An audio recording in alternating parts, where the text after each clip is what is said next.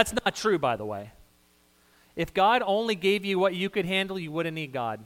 We'll get to that later. Just think on that. When someone comes to faith in Christ, they have to wait until they learn something before they can do anything.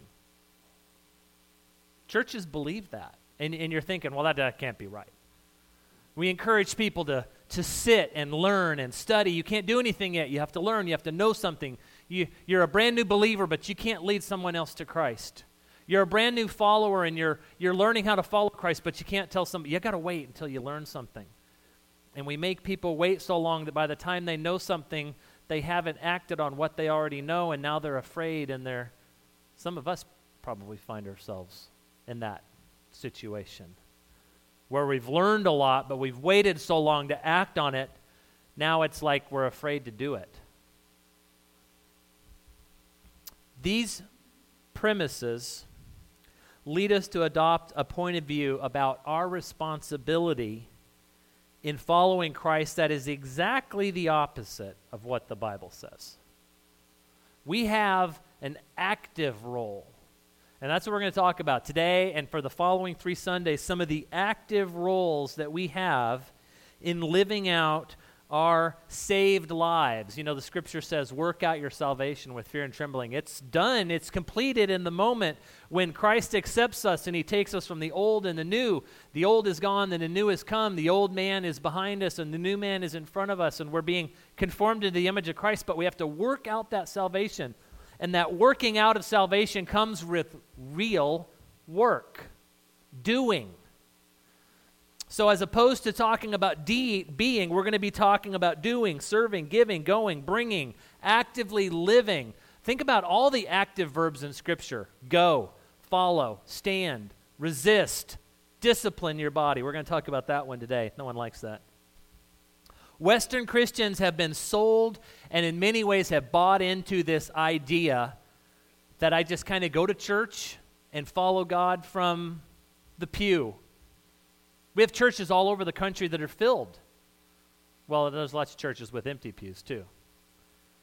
But filled with people who are just sitting and waiting and following from their seats.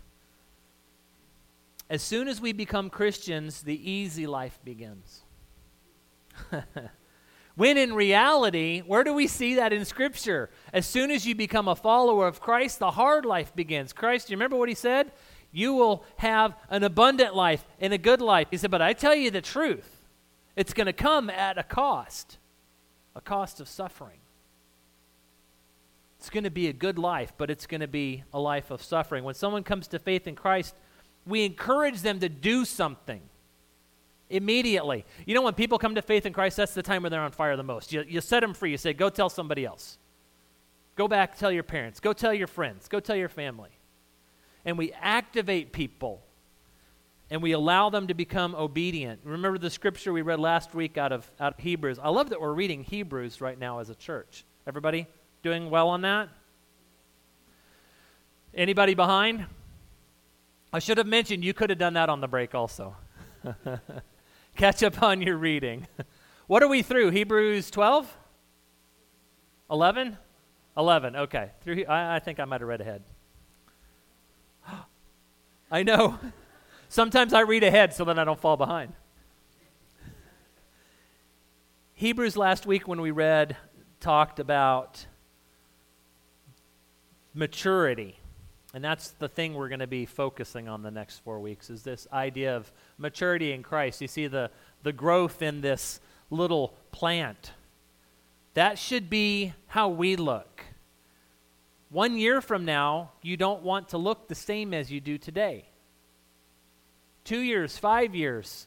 You remember, the writer of Hebrews said, You should be teachers by now.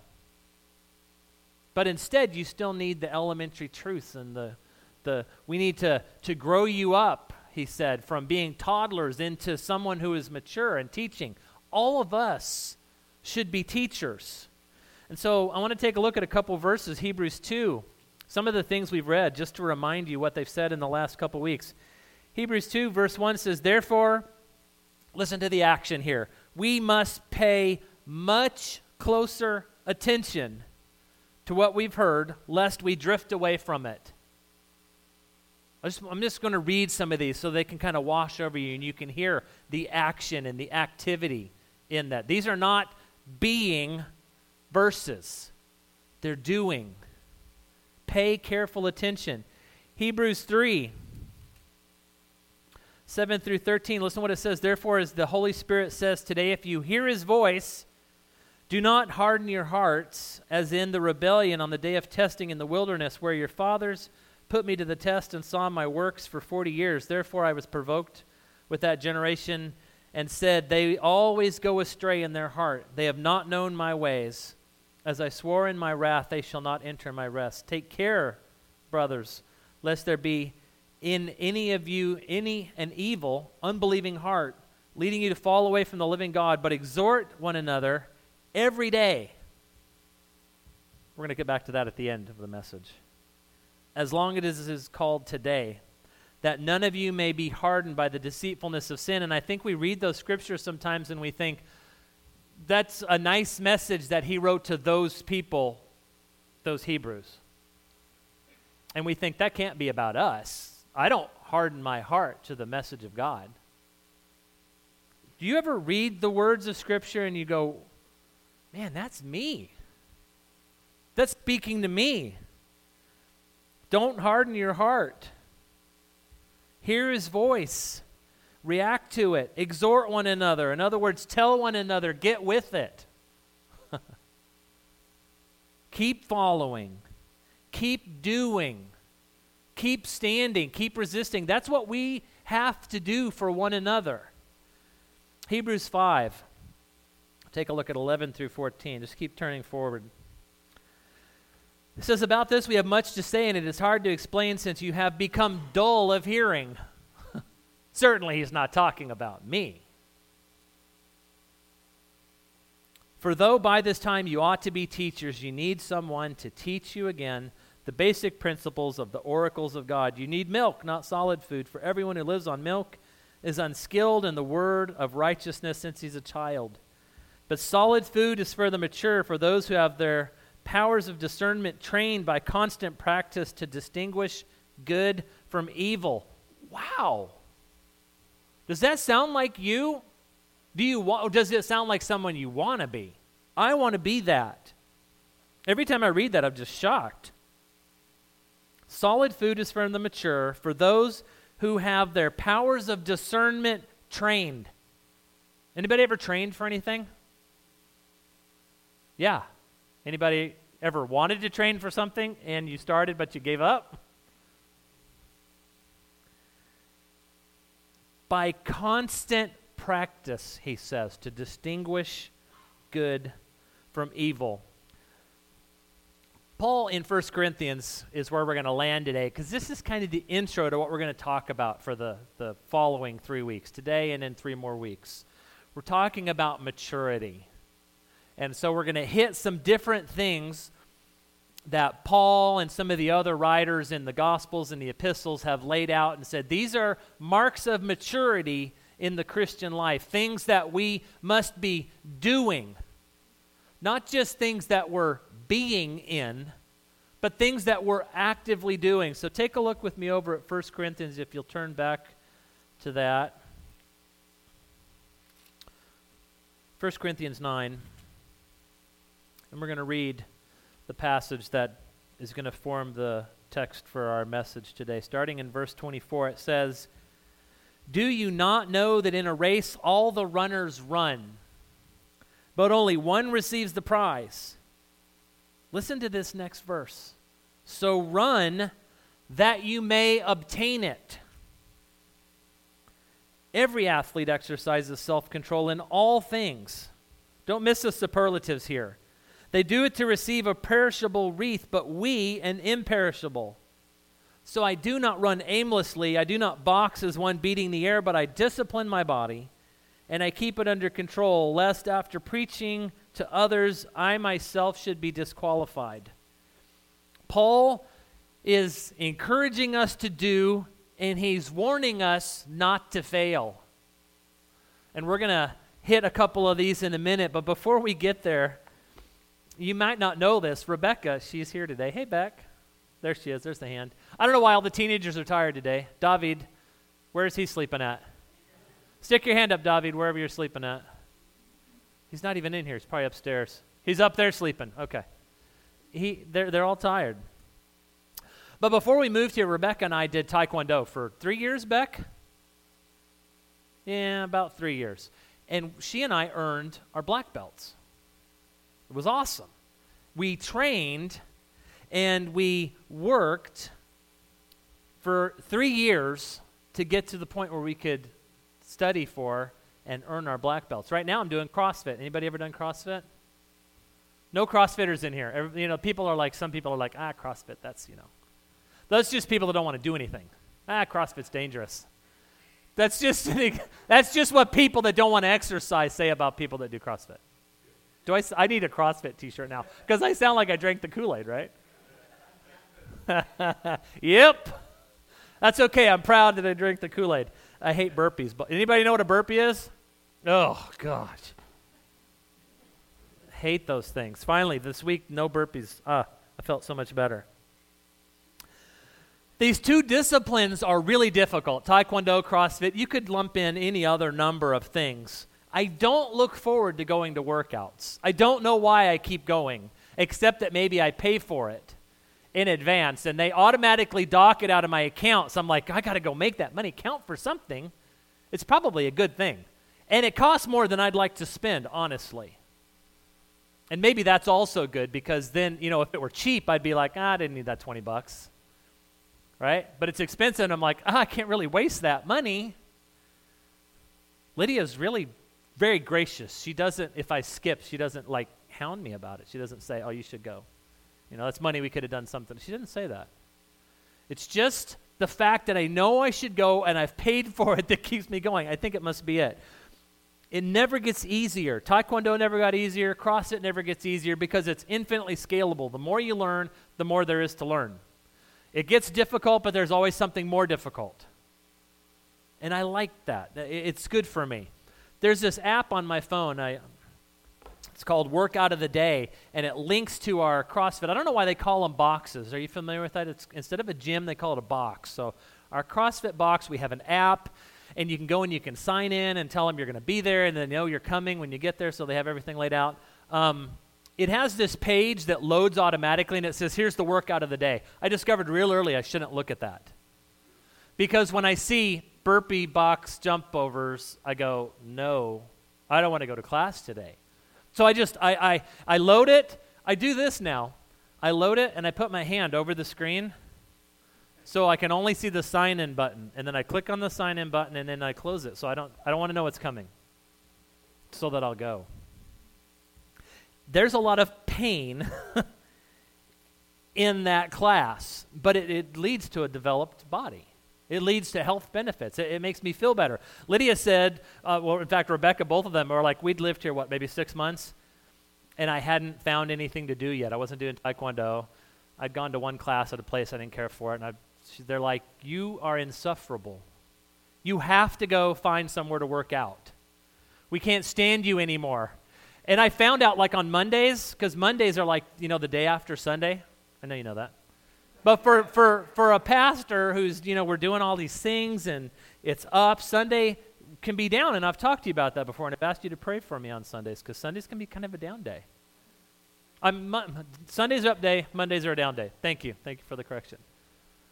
They're like, you really have to go work out on Monday. You need it. You need to relieve stress. You need to go exercise. And since I've been working out on Mondays, I feel tons better. But I'm sore all the time. The process of discipline your bo- disciplining your body results in, in muscle soreness, right? I'm sore. And it's funny, when we would work out in Montana, we would drive home and I would be sore. We, we drove maybe 15 minutes. By the time we got home, I'd be getting out of the car and I was like, oh, I'm so sore. And Becca's like, I feel great. And then the next day, she'd be sore. I don't know why. She gets a sore a day later. I get sore like immediately. You know what I've discovered is people don't like suffering. we, we don't like it. We don't like pain. We don't like soreness. We don't like suffering. We don't like um, that activity that leads to those kind of things. And we avoid it not only in our physical life, but we avoid it in our spiritual life as well. Some of you who were listening just now were like, man, I'm glad I don't work out. Take that money I would have spent on CrossFit and go to Dairy Queen or Sonic or Krispy Kreme or Dunkin' Donuts or something, right? That kind of muscle soreness and that tiredness that results in developing your body, I think is missing for us in our spiritual life. Have you ever worked out so hard at a spiritual discipline that you were sore? Anybody can you think of, I went home I went to church today and I went home sore. I don't know what that would look like for sure. But I'm thinking we might not be doing it right. When it's so easy that it has no effect of building us up. So I have a question for you to consider. If the byproduct, the natural byproduct of disciplining your body is soreness, what would be the natural byproduct, and this is interesting, of becoming a disciple? Did you know the word discipline, disciple, discipleship, all from the same root? What's this, what's this, this byproduct of becoming a disciple? I mean, Christ says we're going to suffer. He says things like, put aside your will for my will, put aside your desires for my desires. So maybe soreness is I don't get something I want. Maybe spiritual soreness is, is going against the grain of our culture that says you deserve to be happy, and instead going in a direction that I know I should go because the Lord's leading me, and I'm not real happy about it. Would God lead you in a direction that would make you unhappy? Ooh, that's a tough question, isn't it? I mean, on the one hand, you want to say, well, why would he do that? Of course, he wants me to be happy. But then on the other hand, where do you see that in Scripture? I don't see anywhere in Scripture where God says, I'm going to lead you in the direction that makes you happy. Look at Paul's life, look at Peter's life. Church history of the, of the other 10, uh, 11. Well, we took Peter out. So the other 10 guys, you see how they died, how they suffered. Christian martyrs throughout history who have suffered for their faith. And we, we just kind of take it easy. We come and we sit and we study and we read. And we should be teachers. We should be at the front line, at the forefront. We should be the soldiers. We should be taking the gospel of Jesus Christ to the streets and to people and, and, and finding people who, who God's leading to know Him, but also finding people who are like, against that and make it hard for us. We don't, we don't want that. We don't want, we want to go to the people who want the gospel of Christ. The people who don't want the gospel, we don't, we're afraid of those people because what they might do or say. I wrote a couple of things down here from the scripture we read in 1 Corinthians 9. I called it a quick guide, a quick guide to disciplining your spiritual life. So I'm going to kind of go through. I really, I, I always encourage you guys, take this home, study it and talk about it and think about it and pray about it and see it activated in your life. Verses 24 to 27 in 1 Corinthians 9, we talked about. The first thing I wrote here is that Paul wrote, train in order to win. What does that say about the quality of your following Christ? You guys, what does it say? Do what? It's aggressive. What else? Purposeful. You know, when, when I read it, I thought it's not shooting for what's good or what's all right or even great. It's shooting for what's best. God's best, what God says is best, not what I determine is best, but God says, this is the thing you should shoot for. This is the thing I want to see accomplished in your life through my spirit. We train in order to win. We put the best in. Would you say your spiritual life is characterized by putting in your best? Could you honestly say that this morning? I am putting my best into my spiritual life. In my time alone with God, in my reading, in my study, in my service, in my service out there, in my family my leadership on my family. My fellowship in my family, whatever it is. Am I, am I shooting for and am I doing my best? Is my life characterized by the fact that I train not just to squeak by, but I train to win? I'm not, I mean, you know, guys are going to say, wow, you know, Pastor Sean, he's got it all together. I'm not absolutely sure I could say that about myself. So I'm pretty sure probably nobody else can either. Maybe somebody out here is like, I train to win. Spiritual giant. That's dangerous. Don't sit near that person. Who feels like that? Move away. Lightning's coming. We all have room to grow. I can't say that that is how I treat CrossFit. I mean, I just confessed earlier, I go because I pay for it in advance. And I don't like the suffering. I do like, though, when I put on a t shirt and all of a sudden the sleeves are tight. That was an unusual feeling for me. Not because I had gained weight, but all of a sudden, and I only have a couple t shirts that fit that way, and so I like to wear those ones all the time. it's like I put that t shirt on because, wow, that's tight in the sleeves. I like that feeling. it's true. It's true. But I don't think, go with me here, extrapolate that onto our spiritual lives. Do you know people who put on their best shirt so they look their best spiritually? You ever met anybody like that? It's a show. They want to look good, they want to sound spiritual. They want people to go, man, his shirt's tight spiritually. I want to be like him. The fact is, is, is that really training by putting your best into it? Who are you training for at that point? For yourself? or for the Lord. Another thing he says in here, he says, every athlete, not all, or not, not some, I love the, the superlatives here, not, not most or some, but every athlete exercises self control in all things. Wow. That's pretty. That's how it should be. I know a lot of athletes that don't exercise self control in all things, that, maybe in most things, but they have an excess here, they have an excess there. That's probably true for us. But he says the mark of spirit, a, a, spiritual discipline of maturity, one of the marks of that is that you exercise self control in all things. So, you, are you getting the superlatives we're shooting for here? We're shooting for the best, to not, not just to make it through life, but to win spiritually for God's purposes, not just to to exercise self-control over some things, but exercise self-control over all things for God's glory and his purposes. You can't put discipline off. It's one of the marks of of a, of a disciple. Remember he says, Jesus sitting down with the 12 and he says, I'm going to send you at the end of Matthew, and he says, Go, therefore, and make disciples. Make disciplined people. Would you characterize uh, us as a body as a group of disciplined people?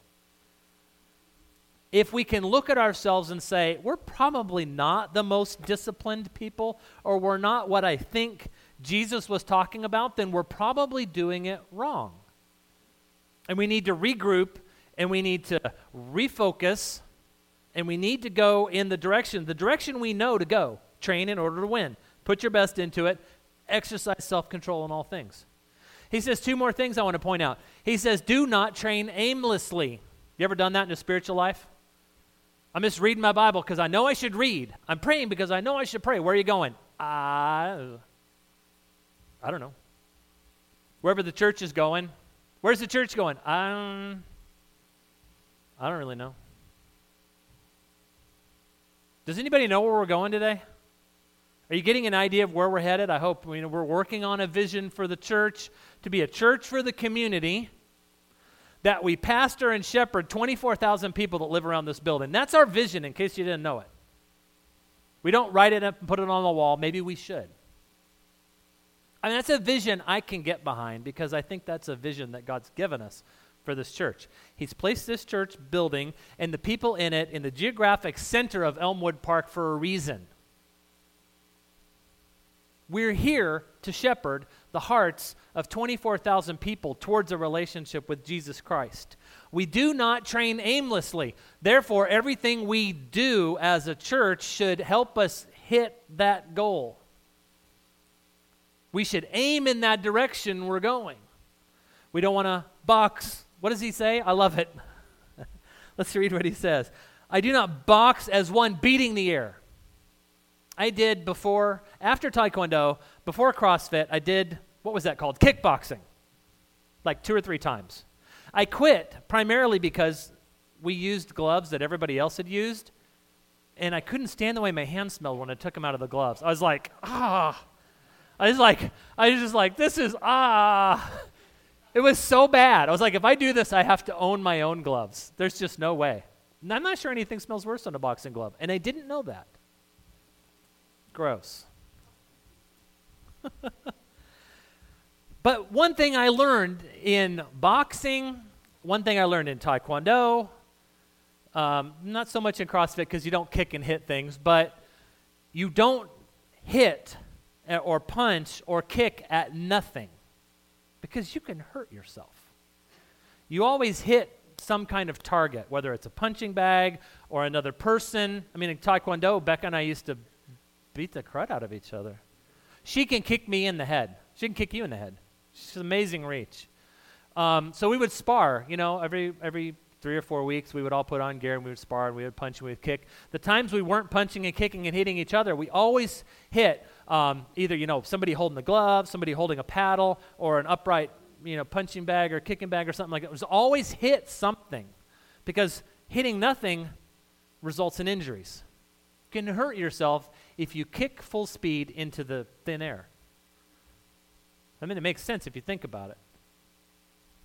Try it. No, don't try it. But he's pointing out here that it's foolish to train aimlessly. It's foolish to kick at nothing. It's foolish to punch at nothing. It would be foolish for us as a body of Christ placed in Elmwood Park to just digest spiritual food and do nothing with it. There has to be a goal and a purpose and a direction and an outcome, and that is to shepherd the 24,000 people that live in this neighborhood and to share the gospel of Jesus Christ with them. The fourth thing he says is train in such a way that you are not disqualified. What disqualifies you in sports? Breaking the rules. Okay. Cheating. Right? Anybody hearing about a great disqualification in the last week or two? I heard about a I heard about one. Anybody watch the Hallmark Channel? I, I know. Lydia and I watch the Hallmark Channel. You probably heard. No, don't give me the thumbs down. In Montana, they always gave me a hard time about it because they're like all, you know, carrying their guns to church and fishing rods. They're all men's men, and they're like. In fact, one Sunday I told them the lady and I watched something on Hallmark, and they said your man card's gone. So sorry. I guess. I guess if that's. I mean, you know, that's all right. I'll, I'll own it. I could still take you on in Taekwondo, so. so you've heard about the big scandal this week, right? All of the parents, actors, and actresses, and rich people, right? That were paying thousands and hundreds of thousands of dollars to get their kids into college. And now some of those people have lost not only their jobs, but their kids have been kicked out of the schools they were in or have had to leave the schools. I mean, it was a, it was a huge mess. They were running a race, and from our perspective, it looked like they were doing a really good job. But then they were disqualified. How does that pertain to us as a church and us as individuals? Paul says, train in such a way that you are not disqualified, lest after preaching to others I should find myself disqualified. I discipline my body and I keep it under control. I think we can think about a lot of ways. I mean, What's the one that jumps to the, the top sexually, right? That's the one everybody thinks of. Oh, yeah, that's, that's the easiest, probably the easiest way for somebody to become disqualified, especially a pastor or somebody who's a leader in the church for something like that to happen. That can result in disqualification, but there's so many other things that can come along. And I'll leave those to your imagination just to think through those. You know what they are because you struggle with them yourself. It's wearing that spiritual shirt to church saying, hey, I'm this person. But really, when you get out of the building and you're back home or you're at work, you're this other person. You don't have to raise your hand, but just on the inside, raise it. Does that sound like you? I'm, I'm this person at church, and I'm this person at school, and I'm this person at home, and I'm this person at work, and I'm out of stage. I'm so many people I can't keep track of them. That's what Paul's saying. He said, Don't find yourself disqualified at the end because you were trying to be too many different people. you were trying to be too many different people. Don't cheat. When it all comes down to this, this question Are you disciplining your body or are you coasting? That's where I want to, that's where I want to wrap this up today. Are you disciplining this or are you coaching? At Taekwondo, we went three or four days a week. Um, I'm supposed to go at least three times to CrossFit. Mm, last week I went once. I've usually gone two or three times. I'm going to try. I did. I went Saturday, so I'm on one this week because my week runs Saturday. That's how I just that's how I count it. I like it that way. So I've got one. So I'll go tomorrow. That'll be two, and hopefully Wednesday that'll be three. They say three to five to have any real effect. Here's the interesting question, though. The, the thing that really bugs me: How many times do we get together as a church? Once. Some of us are in another group that meets Wednesdays or Tuesdays, or maybe there's another group that, that's meeting on another day. So that would be twice. Our, our Taekwondo place in Montana, they met six days a week. I can go to CrossFit seven days a week if I wanted to, if I skipped church, because they only go at 10 on Sunday. So I can't go to that one. But there are 45, I, I looked it up, 45 times I could go to a CrossFit class. Does that say something about the church? I think it does. Go with me here. How many times a week are you training in righteousness? How many times are you training? Some of these you're going to have to do on your own. Because the church isn't saying, here's training. What would happen? I don't know. If we said, hey, we're going to have training every night, we're going to have spiritual training seven days a week, five o'clock. We're going to do it. You know what time some of the people come to my CrossFit box? 5:15 a.m. Who's going to start meeting me here 5 days a week, Monday through Friday at 5:15 a.m. to do spiritual training? Why are we so hesitant to say I would do that? Some of you are like, "No way." Well, I don't go at 5:15 to CrossFit either. because I'm not crazy like some of those people. Those folks, they go at 5:15, they go back home, they take a shower, then they get on the train and drive, you know, ride a train somewhere for another hour. They work all day, they take the train back. That's commitment. Where's our commitment? Where's the level of commitment that we have to have? I'm talking about real training the main reason I do CrossFit instead of like go to a gym, get a gym membership, gym memberships are a lot cheaper. But there's nobody there telling you what to do. That's why I thrived at Taekwondo. That's why I thrive at CrossFit. Because I go, they already have everything laid out. They tell you, hey, today you need a barbell, you need a kettlebell, and you need some dumbbells. You know, so go get these things, put some weights on, and be ready. We'll start in five minutes. Okay, you go get all your stuff ready.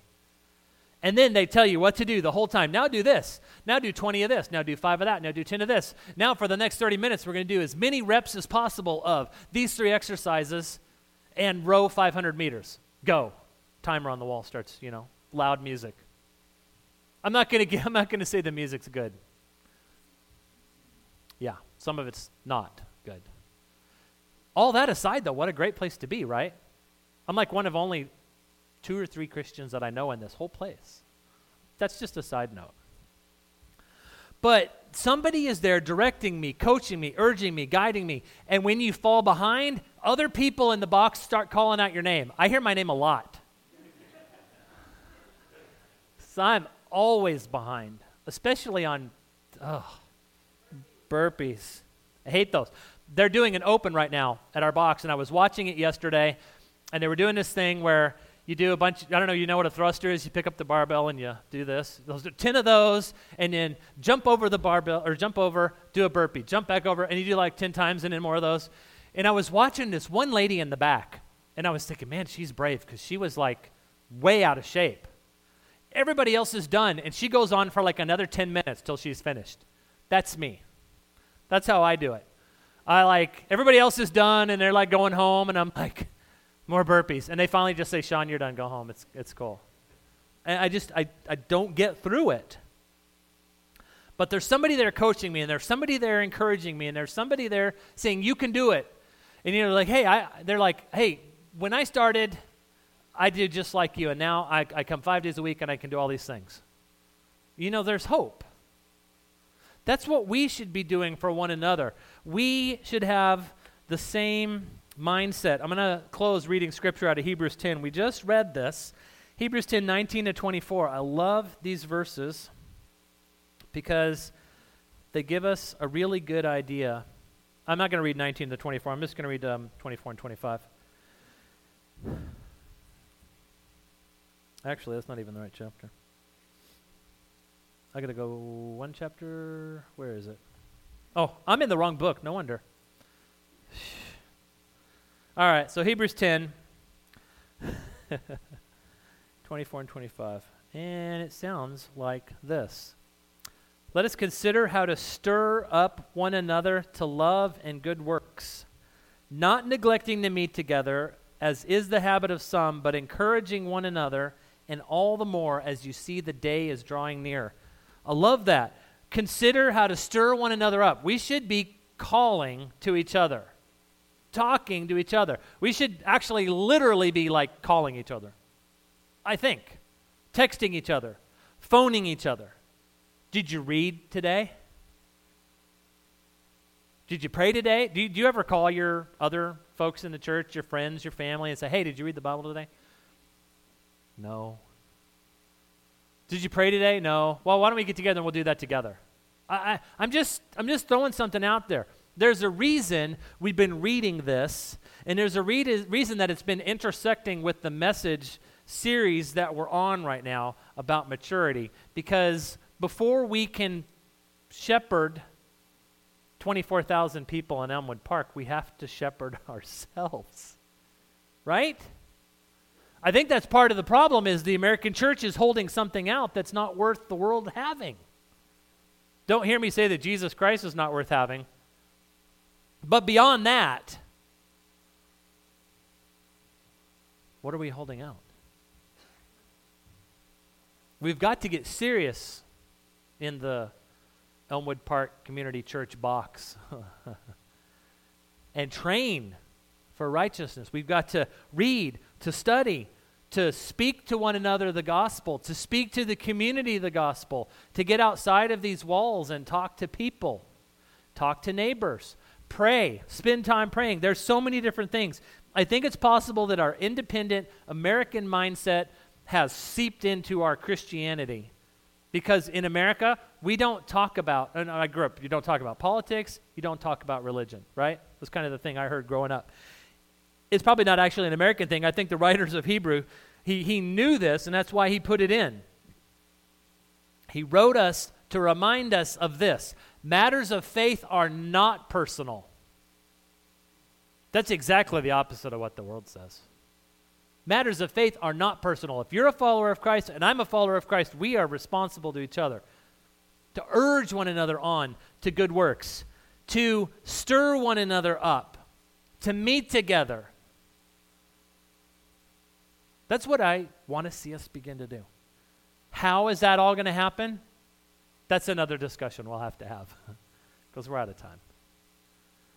But God's succinctly and, and specifically talking to us today about seeking to become righteous, to be trained, to be disciplined, that we might take that to 24,000 around this church. Some of you don't live around this church. You got another 24,000 wherever you're at. How many people live around the campus we all go to school at? Off in the woods. 6,000? No, like in the whole area. You know, draw a, draw a five mile circle around the campus. How many people live there? 300. Okay, so you guys got 300. How many of them are believers? Six. All right. I can do math. That's 294. Some of you don't live in Elmwood Park, you live in other places. You live in Schiller Park, you live in Franklin Park, you live in I don't know where. All the other places you live. Draw a circle around your house. Shepherd those people. But we've got to be built up and right ourselves before the Lord. Trained in righteousness. We ought to be, I just, that, that verse just keeps resounding in my head over and over over. You ought to be teachers by now. When I hear that, it's like that breaks my heart. There's so many churches across the country full of people that aren't doing anything. They should be church, they should be teachers. We should be teachers by now. Just let that settle in your heart today. See what God does with it this week. Let's pray. Heavenly